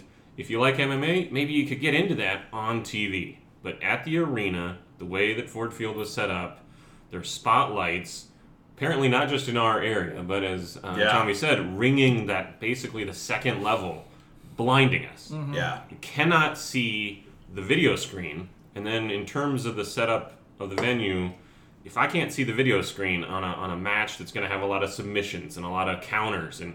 I mean, the view wasn't bad, but, you know, we're far up enough that I can't see that kind of stuff. And I can't see the video screen. There's only one video screen, and it's way up. It's even partially blocked by some of the lighting anyway, but I can't even see the rest of it with that spotlight. There's a huge black part back behind, basically directly opposite us. I don't know where the hard cam was. I guess it would be behind the hard cam, if I could tell where they were looking. But just, you couldn't have put a screen there? Yeah. You bring screens to Raw every week. Yeah. I mean, this one wouldn't be on TV, but it would help everyone else in the arena. And there was boos about spotlight. There were some people chanting about the spotlights. People would cheer when the spotlight would go out in the dark moments. And that hit the venue hard. And this match specifically... because I can't, they're just laying on the mat to me. I can't see anything. Exactly. Yeah. Well, I noticed you and I think some other people just had to pull out the Peacock app and try to watch it while we're sitting there at SummerSlam. But it's baffling why they wouldn't, there's one video screen in the entire arena and not a massive one. No. You're like, I love the minimalist sets they've been doing for the pay-per-view. Like, I think that's great. Like, we don't have to have the giant Titantron on TV for every show, and every show does not have to look, you know, like WrestleMania, but have something in the arena for the upper levels to be able to see a match like this, because when we can't see it, we just start chanting boring or getting restless, and then that looks bad on TV, and it does the women no favors. We have SummerSlam 96 going right now, muted in the background, and I'm thinking about, even during the Boiler Room Brawl, they rolled out the substitute teacher audio cart for the people in the arena to be able to see what's happening. Give us something in the year of our Lord 2023 to be able to watch this submission match. This match is encapsulated by that Malcolm in the Middle meme where he says, I expected nothing, and I'm still disappointed. Well, Tommy, I know you were pretty excited about it. I was. You let down? They, you know, first they come out, I'm doing a standing O, and boy, Chista stood alone. No one, not a soul in the arena other than me was standing up, trying to give these guys a standing O as they entered. They faced off. I tried to start a very faint, holy shit, holy, it didn't happen. It just, people were not into these guys at all. I don't know where they should have put them. You know, placement on the card was not good. I'm not sure where you could have put that one. I mean, it was, like, the crowd, I don't know. What the crowd was just not feeling these two, and... you know, hey, I think at the end of the day, I'm glad Shayna won. I think let's hope this is a vehicle to get her pushed and move over. If this is the end for Ronda Rousey, I think this last year and a half, she has not been motivated to be there. I forget she's on the card half the time. Yeah. Like, I think SummerSlam last year, I was like, Ronda's back? Like, I didn't even remember. Yeah, so, you know, kind of a sad way for her to go out if this is the end, but at the end of the day, I completely echo the sentiment about the lights. Like, I kept thinking about, because whenever they turn off the light, people would be so happy, and then the light would come back on, and I kept thinking of the Donald Trump meme of like, no, turn those lights off! So it just did you know, that did take a lot away from it. In particular, this match, but I think it's just also the match placement really hurting. We were on such a high of, you know, you have Logan Paul, Ricochet, Cody, Brock, LA Knight, and then you just all the way down. That was tough. Nick showed me a tweet, and it hit me. Like, when the tweet said, like, there is some crossover, but generally speaking, if these people wanted to watch MMA, they would have went to MMA. Right. We're here for pro wrestling, and I can see sometimes it does work. You put Owen in the lion's den. At least it's in a weird cage. Do something like that. Yes. Put a cage up. Yeah. Do the, what's the bloods? Not blood sport, but the thing they do in NXT, the pit, fight pit, do something like that if you really want to get people. There would be ways to spice this up. I think you can, and I saw people tweeting that you can't work this kind of MMA match. I think you can. Sure. I mean, it's not easy, and you got to work at it. Yeah. You need to take the venue into consideration. You need to also pepper in a bit of wrestling spots to keep the crowd in, like, okay, there's some chains here, there's some submissions, and then you get a suplex, or you get something that you probably don't see in an MMA match. Yeah. But the crowd's going to be fine with that. Yeah. And I think you could help the match get along that way. I'm glad Shayna won. Like you said, I like Shayna a lot. Local to Minnesota, South Dakota, regional person. But I like her. I hope that they push her. I hope that they can give her some of that NXT shine back. But both of them, how do you feel when you go to the back after that? You know? That's tough. I bet Ronda's like, screw this, I'm done. Yeah. It wasn't MMA rules. This wasn't 3 rounds of 5 minutes with, let's take a breather. It was just a random match with MMA rules slapped on it. You think back to the 80s and early 90s, they used to do boxing matches every once in a while. They would work those and get some wrestling spots. And like I said, there's ways to do it. This was probably the last time they'll try something like this. I don't know where they're going with Trish and Becky in Winnipeg, so I can't fully say, but as of right now, I'm like, I would have rather had Trish and Becky here. But I think Tommy might have mentioned, maybe, for all we know, we're booking in a vacuum here, but for all we know, Ronda had a hard out date. Yeah, maybe they couldn't move Ronda to Winnipeg, so therefore Trish and Becky, but I would have loved to see Trish and Becky instead of this match. 100%. Yeah. Well, I think we all nailed that prediction, though. I think we all had Shayna winning that. And then we were split on this next match, though. So Gunther and Drew McIntyre for the IC title. No title change. Gunther retains. And he is, it says here, he's 1 month shy of breaking the Honky Tonk Man's record. So a few more chances for Honky Tonk Man to return. But he did not come back at SummerSlam. I don't know. It was okay. I feel like it got stronger towards the end. Maybe just the crowd momentum was starting to die for me. Yeah. So I thought it started off awfully slow.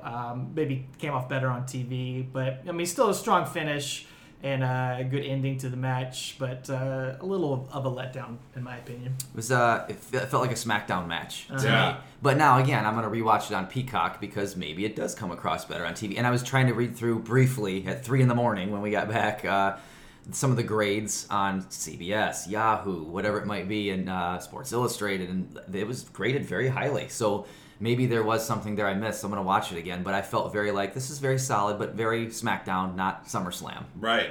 Yeah. I just think Sheamus and Gunther put on better matches. Yeah. And, I mean, their triple threat was really good. Right. And this, I didn't feel like they were bringing anything all that different. I agree that the finishing sequence was really good. You get the Claymore, you get a kick out. The way that it wrapped, you get some heat back, the crowd's starting to get back into it. But just in comparison to some of the other Gunther versus big guy matches that they've done, it was okay. Just okay. Yeah. It wasn't bad, for sure, but it wasn't... No. I'm not going to remember it that well. We thought that was our title change. We won title change, SummerSlam. Something has to happen. Yeah. So when that rolled out the way that it did, I was like, oh, what's going to be our title change then? Well, I assumed Gunther was going to win. So. Tom, Andy, thoughts on that one? I think it was the most disappointing match of the evening for me. When I first started, I was like, all right, here we go. Especially because seeing that entrance live, that ladies and gentlemen is so good. It was good. And he came out, and I was like, all right, this is cool. And I went in thinking 3 people needed to win more than anyone on the card. LA Knight, Drew McIntyre, to a lesser extent, Finn Balor. Drew, I think, needed one more than anyone. And after that match, during the match, I was like, I don't know that I really want this guy to end Gunther's streak. I don't want Gunther to beat Honky's reign, but I don't know that Drew's the guy. Yeah. You know? It just didn't feel like he was super hot. But I felt like if he doesn't win it, I don't know what you do with him. Right. Like, I really wondered afterwards if he didn't resign because it felt like who knows where he goes from here. But, you know, Gunther keeps the belt, and I think, again, at the end, it's just, I think Drew could have been brought higher than the guys who came out to Steppenwolf in the Battle Royal if he had won. If not, I could see him coming out to whatever next year's Battle Royal is. Gunther better watch this. I don't know what the WWE tour schedule looks like, but if they're going through Memphis here in the next 200 days, you better watch out, baby. You better watch out. The Honky Tonk Man. World Heavyweight Championship was next. Seth Rollins and Finn Balor. I picked Finn Balor to win. I don't remember. Did we all pick Finn? Or? I did not. Okay. I picked him, but you did not. You're right. Okay. So, yeah, Seth obviously got the win there with some shadiness from Judgment Day, or some mistakes made from Judgment Day trying to interfere, some Money in the Bank teases. I think everybody really enjoyed this one, especially... Yeah. Again, I did think, to me, it felt like it started a little slow, but yeah, once, you know, we get halfway through it and Judgment Day starts coming out, we start rolling toward the near falls and everything. It was great. Another disappointing thing with the screen is, like, apparently Seth had on some of his gear from the last time they fought seven years ago, yeah, which would have been cool to know in the crowd or see that, but... I had no idea. Somebody told me that. Like, was it you who told me how this the gear? I think you told me. Oh, my buddy messaged me. Social media, how cool is that? No, my friend texted me. He's like, how cool is Seth's gear from 7 years ago? We're at the arena, though, and we're depending on people to text us what they're seeing on TV. It's not a great time. And Finn had the word 7 written on his surgically repaired shoulder from 7 years ago, but we didn't know that either. Yeah. For me, I honestly don't remember a time I'd gotten into a match like I did at this one. I was marking out I was really into it, especially towards the end. Jumping up and down. I was like, Finn's actually got a shot. He's got this. He hit the coup de grace. And first he kicks out of the curb stomp, which I don't feel like anybody's kicked out of that curb stomp in a long time. It's even called, because it's just a stomp now, right? Right. Sorry. Take the curb out of it. Yeah, add a curb out of it. You don't have to apologize to us. Triple H is not the real boss. But he kicked out, and I was like, "Oh my gosh!" Like, we got a shot here. Yeah. Then they had all of them come in. They all attacked him. He hit him with the Money in the Bank. Goes up for a coup de grace, one of the best coup de graces in a long time. Mm-hmm. Covers him up, and I'm like, "This is it! Like, we're here. He's gonna win the belt." And then once they slipped the Money in the Bank in, I was like, "Oh no, he's gonna go over there and get stomped right on the bank, Money in the Bank." And that's what happened. Seth won, but the match was so good that I didn't even care. I wasn't even disappointed at who lost, and it was a really just a great match, and I love seeing the Rollins entrance live. It's a lot of fun. Highlight of the night. Yeah, absolutely. As fun as it looks on TV. I think I said this to you guys earlier, but bringing this back to The Undertaker, which everything ultimately does. It's Talking Taker. That's right. The Undertaker walked so Seth Rollins could run. I can't tell you how many times, watching as an Undertaker fan, he fought all the heels. He had no friends. Nobody ever came out. When he was getting Royal Rumble 94, every heel in the locker room throwing him in that casket. Like, where are The Undertaker's friends? Nobody? Not a soul, yeah. All throughout the years, he never had any friends. And Seth Rollins was out there yesterday, 4-on-1. And I'm thinking, is Becky going to come out? Is that her thing? Is she going to at least counter Rhea? No. Seth had no friends. But unlike The Undertaker, Seth Rollins found a way. Yeah. 4-on-1 to make it happen. Yeah. So I really enjoyed that. I'll say, for me, this is a perfect example. Like, you know, it was predictable to me. I never thought in any way, never bet, no way Rollins is losing this match. It's clear that they're going to continue with the dissension among the Judgment Day, that the whole thing is going to fall apart, or at least Finn and or Priest, one of the two of them is going to leave. So, but I don't need to be swerved every time. I don't need to be surprised. This was a good match. Mm-hmm. They're very athletic. They work well together. The schmazzy finish is what you expect with the Judgment Day, and then the story told. And while I didn't bite, the crowd was into it. The crowd's hyped. It's exciting. So while I wasn't surprised, it still worked. And to me, it was my favorite match of the night. Like, in terms of just the people being into it, and the athleticism, and the sequences they put together. So it's a perfect example of that. I don't need to be surprised every time. I like a surprise, but I don't need it every time. Yeah. This was well done. And go ahead. I was going to say another. I was excited for another retention. So, like, okay, Gunther, Seth Rollins. We haven't had our title change. We're running out of room here. Is Jey Uso going to do this? Yeah. Nope. I had a great moment where Nick told me, he's like, you know, I'm just at this stage of being the wrestling fan for so long, I don't really buy into any of these false finishes. I was like, yeah, me neither. And then you move like 15 minutes later, and he's just the whole time kind of watching and kind of just enjoying the match. Next to him is me banging on the chairs, jumping up and down, losing it with every single false finish. And I was like, well, I didn't hold up to my end of that bargain. Several let's go yells from Tommy, 2 seats down. I could hear, let's go!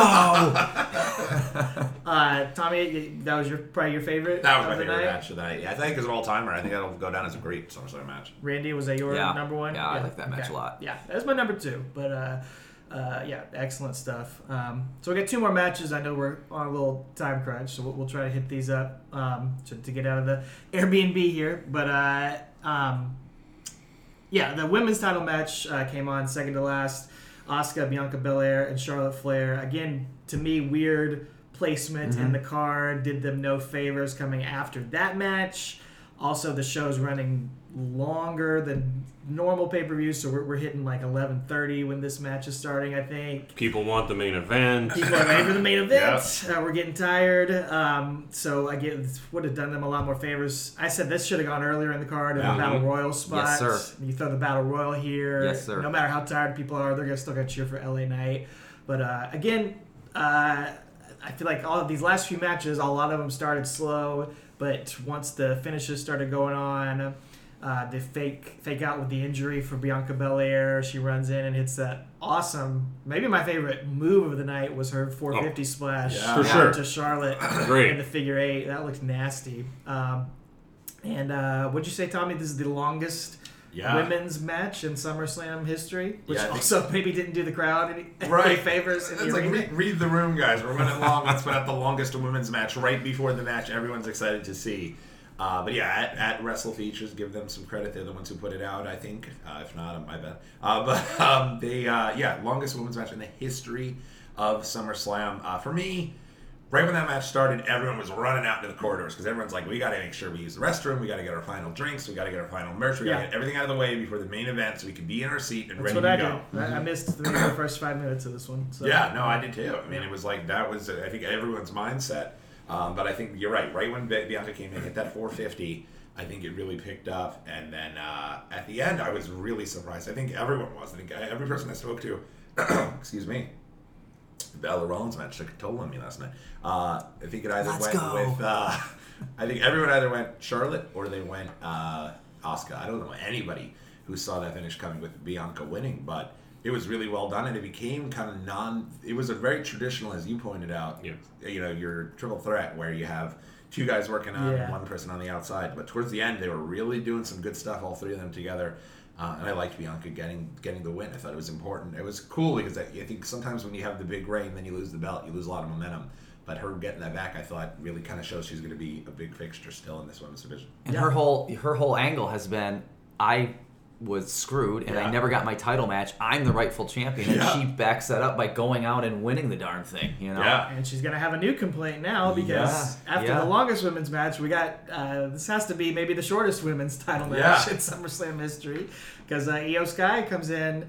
I brought up the Money in the Bank. I think none of us said, no, we won't get a Money in the Bank. But yes, she actually cashes in, and they built it up really well with the knee injury, and she comes in with the briefcase and attacks the knee of Bianca, and now Bianca will have another thing to complain about, screwed out, and we get 2 women's title changes in the same night. Iyo Sky walks out with the belt. I think I was like, why do I sound like Joan Rivers? Like, well, I don't remember cheering that hard for anything. I had a good time, but I don't remember yelling like I'm in a Foo Fighters concert.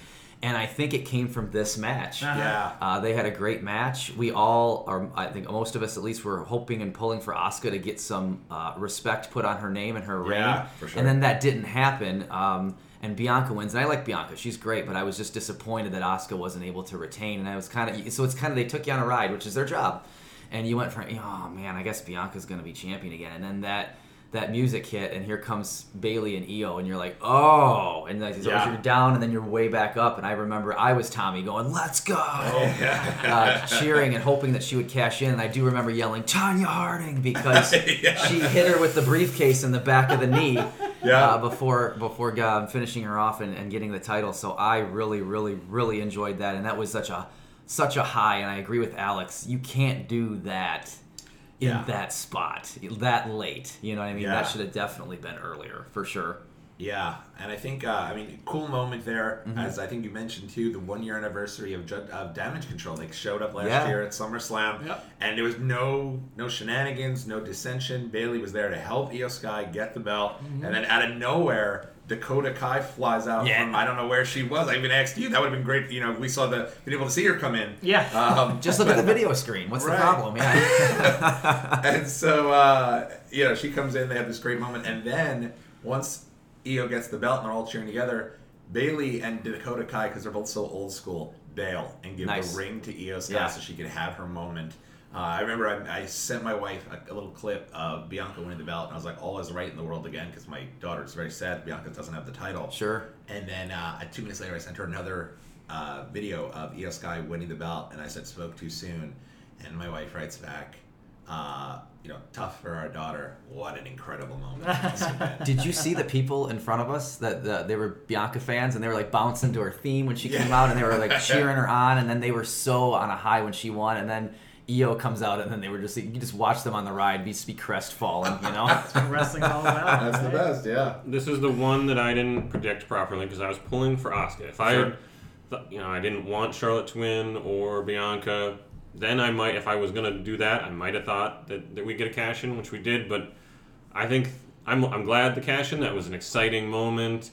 You always have, if you don't do cash-ins, sometimes you have to explain why. Like, mm-hmm. all three of those women are in terrible states at the end of that match.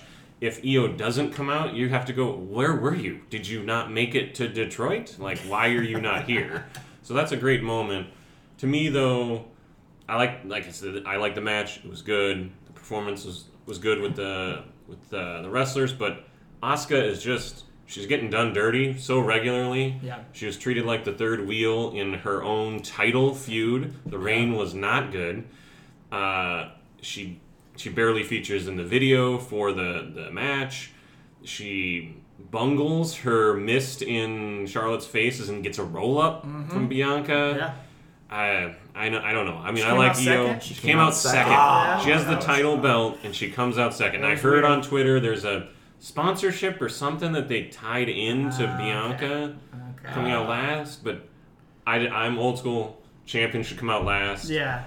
I know it bothers Nick when Nick tweets about something. Yeah. I'm like, man, that's really in his rear end. That's a burr in his saddle. And I saw it. I saw Nick immediately go to his phone and tweet about how Asuka was a champion coming out second in Triple Threat. I'm like, ooh, man, that's a raw nerve right there. So she comes out second, then she loses, and her reign just not good. I mean, you come out with the murder clown, you think she's gonna be hot, and it just does not work. And I don't think nobody predicted Bianca, right? No, nobody had that on our prediction sheet. So they did get us there. And, of course, Iyo Sky walks out with the title. And certainly nobody predicted the big swerve at the end of the show in the tribal combat match. I still call it Tribal Council as a Survivor fan. But the tribe has spoken, and Roman Reigns got the win over Jey Uso when the mystery man, Jimmy Uso, came out and, turned on his brother. Cain and Abel moment here. What did you guys think of the main event? It was, for me, it was adequate. I would say B, but here's the issue with this whole feud being the greatest thing ever or the greatest thing in recent memory is if you have a regular day at the office, it's like a letdown. Whereas for most shows, a regular day at the office with this storyline is amazing. But when you've been riding A+ for 3 years, right? You have a B+ day or a B day. It's kind of a letdown a little bit, especially in the main event of SummerSlam. And I do want to watch it back on Peacock to see how it all transpired because we missed some things, I think. But first, I swear they said no family members at ringside, and then they kind of swept it under the rug and never mentioned it again. So I wondered if it was actually going to be enforced.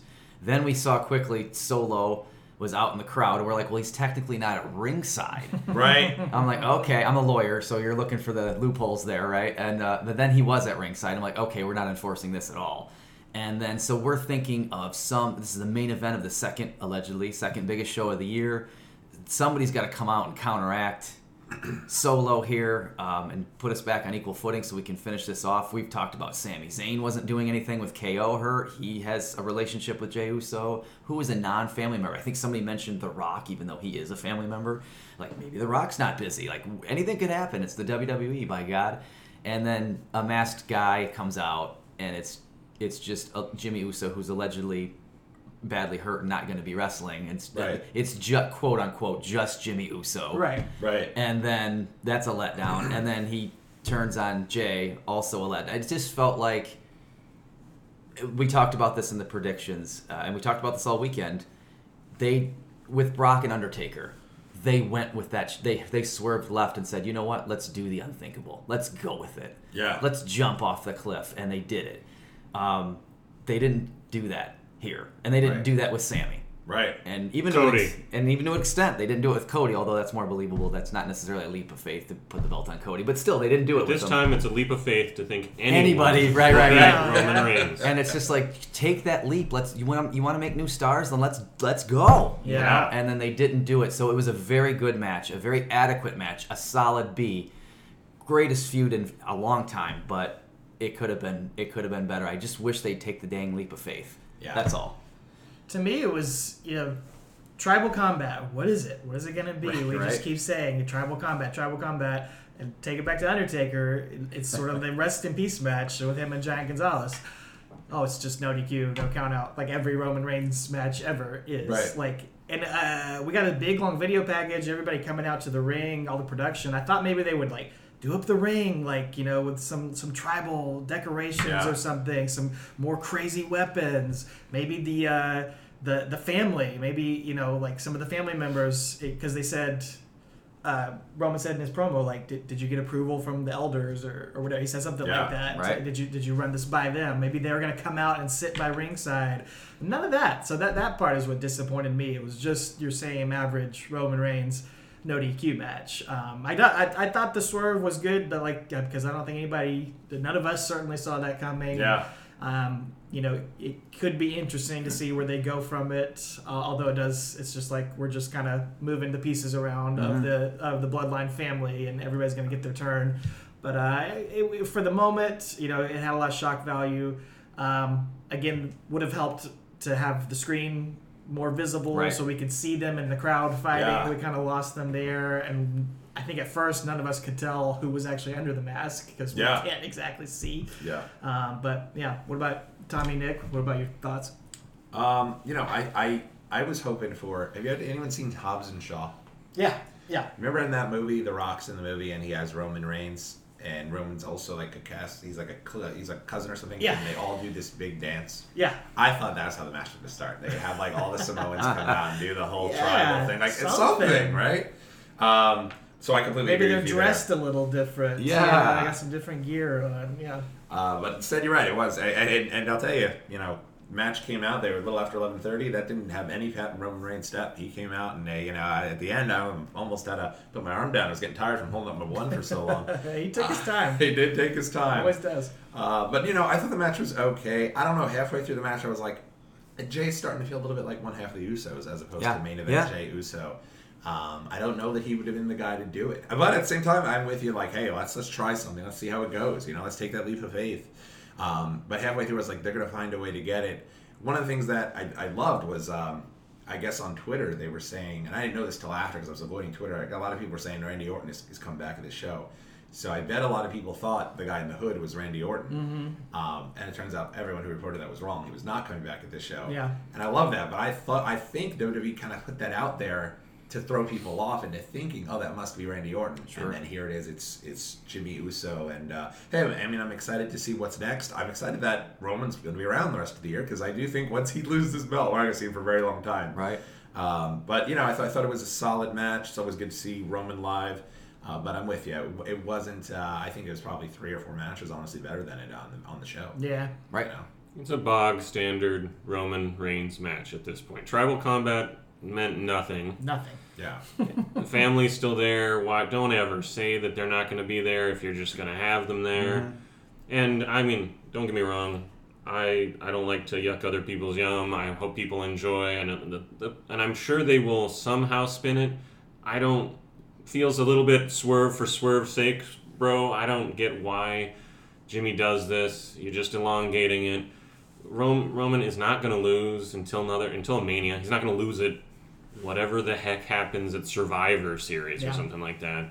It's going to go to Mania, and it's just a bog standard Roman Reigns match. You know, he has the same spots, same help from Solo. How Jimmy will explain, considering that he was the one getting picked on by Roman constantly, right, and Jey was sticking up for him. Yeah. I mean, clearly you spin it something like, well, your main event, Jey and I, you know, he's getting left out, or what about us? But right, how does his anger towards Roman not work? Feels like a swerve to me. It was not on my top few matches of this night at all. So obviously, Jey and Jimmy go off, and they get to... I remember Matt and Jeff Hardy were like, man, we got to face each other one-on-one. That's really cool. I think it was Vengeance 01, and I think Matt had really bad stomach flu. But anyway... Yeah. It was always disappointing when the Hardys actually fit. You would get excited, like, this will be cool, and it never really was. No. So I'm afraid that's what... Well, Jimmy and Jey, they just recently said that they really want to fight each other at WrestleMania. Yeah. Also, though, that's a long way from now. So do you do, like, a couple matches, you take them apart from one another, and then you have them go against each other again at Mania? Putting them both... I mean, this would put them both as solo people, so that, you know, we're not... They're not a tag team, so that's something. And I think they could... I never would have thought 10 years ago these guys could have solo careers, but I think you can easily see that now, which I think the storyline will still be hot. People are still into it. Yeah. You can make something work for the two of them separately. One will be a heel, one will be a face. How you work it with the Bloodline, I don't know. How does Solo... Does he have feelings? I don't. Doesn't seem like he feels anything. But, I just... this is... Just a bog standard Roman. And where does we all think now? I think leaving SJ, we're all kind of like, it's Cody, it's Roman and Cody at Philly. It's got to be. Yeah, Cody, gotta finish that story, man. Cody even said in the post pay-per-view conference, like, you know, what's next for you? And he's like, I think you know what's next for me, or something like that. Yeah, so, but I mean, what does Roman do now? Roman likes to take dirt naps for 3-4 months at a time, but what does he do until Mania and they hook up again? In theory, I don't know. I got 7 or 8 months to figure it out, I guess. Right. Yeah. Would we see a Bloodline Fatal 4-Way? I mean, it seems like that has to happen at some point. I'd say probably, I think the next one is Payback, is it? Or maybe Fastlane? Or I think Payback was what they were talking about. Yeah. I think that one's probably Jimmy versus Jey in the main event, 1-on-1. Oh, yeah, Roman needs a month off. Yeah. Wrestling in September, don't even. They had Roman. I saw a graphic on Twitter. They had all of Roman's. They like bow to Roman, acknowledge him, and they had all of his title defenses. You know, pay-per-view this, pay-per-view that, SmackDown, Raw. And I did notice the end of the list, it started getting kind of skimpy, and I think it says WrestleMania 39 and then SummerSlam. And I'm like, wow, really? There was nothing in between? Nope. That's crazy town. Yeah. I've been in his last 2 title defenses, and one was in April, and one is here in August. I mean, that's crazy. And that list started with Jey Uso, Hell in a Cell 20. But to your point, I think that Hell in a Cell, there was moments that I believed Jey Uso was a bigger threat, like Hell in a Cell 20. Yeah, there was points in that match where I was like, oh my god, he's gonna do this, and he did feel a little bit more like Jey Uso tag wrestler. Yeah. Yesterday, he never went on that rally where he's hitting 3, 4, or 5 big moves in a row, and you're like, oh my god, I never really had that yesterday. Now maybe the footage on Peacock will change that, but that was my knee-jerk reaction being there. Sure. Yeah. I just shared this tweet. I thought it was funny. I saw last night. It said, cashing in huge on my 2014 prop bet that Jey Uso would sell 50,000 seats for his SummerSlam main event while Brock Lesnar jobs clean to Stardust in the second match of the night. So funny how things progress in the world of wrestling. So who knows where we'll be 10 years from now, and who will be main eventing. I'm sure, Karrion Kross will be there with the longest reigning world title. Something like that. But, I know we got to run, but this was a great look back. I think, to me, I'll say like a 7.5 out of 10 for me for the whole night. Yeah. The show, the night, and the weekend, a 10 out of 10, of course. 100%. Hanging out with you guys. Hopefully we get to do it again. Absolutely. A dream come true. 6 years in the making from the beginning of this podcast, now hanging out with some friends in real life. And we still have a full day here in Detroit before we hop on our plane. So we've got some fun things to explore. Be sure to check out the Talking Taker YouTube channel. for some vlog coming soon.